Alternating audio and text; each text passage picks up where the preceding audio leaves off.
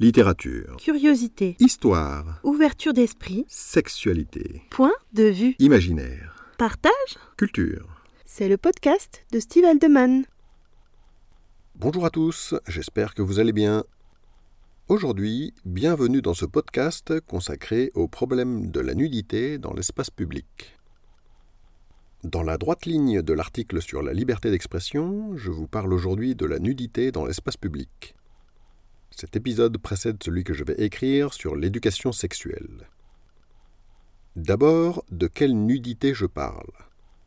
Dans cet épisode, je parlerai de nudité d'une façon générale, en parlant de corps en partie ou totalement dévoilé, du moins pas habillé normalement, tout en gardant à l'esprit qu'habillé est une notion très variable suivant le pays, l'âge, les mœurs et la culture. Par exemple, en France, si Vanessa se trouve toute nue à la plage, c'est susceptible de provoquer des réactions et on parlera d'exhibition sexuelle qui est punie par la loi. Mais si elle a deux ans, pour la majorité des gens, ça ne posera aucun problème. Bien sûr, si elle ne s'appelle plus Vanessa mais Aïcha, et qu'elle fait partie d'une famille aux pratiques religieuses contraignantes, j'imagine que ce pourrait être différent. Mais j'imagine aussi qu'il y aura toujours une différence suivant son âge peut-être pas pour sa famille, mais pour le public, en moyenne, il y aura bien une réaction adaptée. Ensuite, qu'est-ce que j'appelle l'espace public? Je fais référence à tous les espaces auxquels le public peut accéder, c'est-à-dire la rue, mais aussi tous les endroits qui reçoivent du public et tous les médias dont l'accès est libre, comme la télévision et Internet. Pour ce sujet, il faut prendre en compte l'évolution rapide des mœurs. La possibilité d'afficher la nudité des corps dans l'espace public est quelque chose qui a beaucoup évolué depuis mon enfance, vécue dans les années 70 et 80.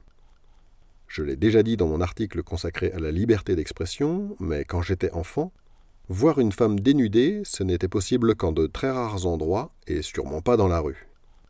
Quand un adolescent chahuté par ses hormones avait envie de voir ce qu'il se passait sous un chemisier féminin, il n'avait, en gros, qu'une seule solution aisée.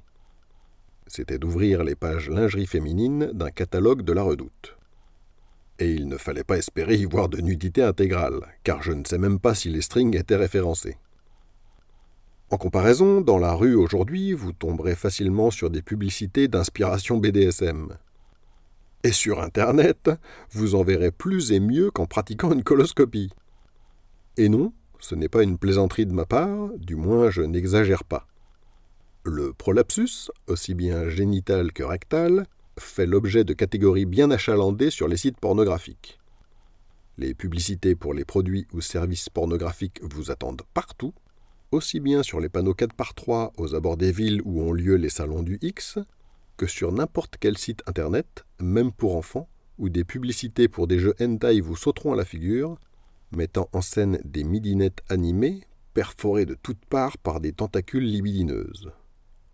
Au milieu d'un épisode de One Piece en streaming, ça fait désordre.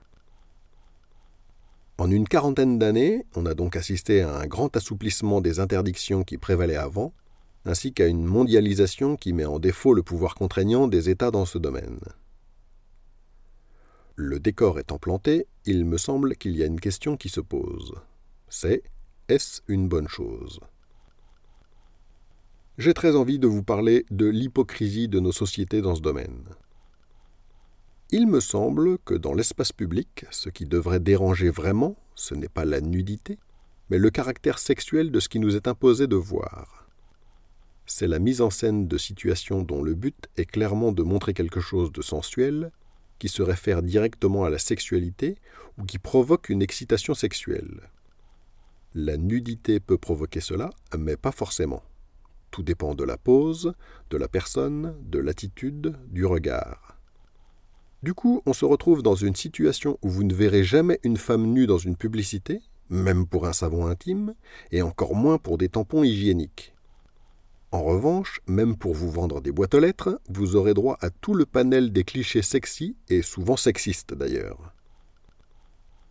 Qu'en est-il de la loi? Dans le droit français, l'outrage public aux bonnes mœurs a disparu. Il a été remplacé par le délit d'exhibition sexuelle. Quand on parle d'exhibition, on imagine facilement le cliché du pervers qui se balade la nuit, couvert seulement d'un imperméable, et qui l'ouvre subitement devant ceux ou celles qu'il a repérés. Dans ce cas-là, on parle effectivement d'exhibition sexuelle. Le sexe est volontairement exhibé, c'est un délit. Ce que je trouve problématique, c'est que dans de nombreuses publicités, le ressort de l'excitation sexuelle est utilisé pour vendre. Dans ces cas-là, on ne vous montre pas vraiment un sexe, mais vous ne pouvez penser qu'à ça. L'organe n'est pas vraiment exhibé, mais il est si bien suggéré que ça devient hypocrite de ne pas le montrer. Et c'est vrai en particulier sur certains réseaux sociaux, où il est hors de question de montrer la partie centrale de l'anatomie en question. Résultat, vous pouvez voir des femmes en tenue plus que suggestive, et avec un gramme de tissu sur les fesses, ça passe. Mais une vulve ou un téton?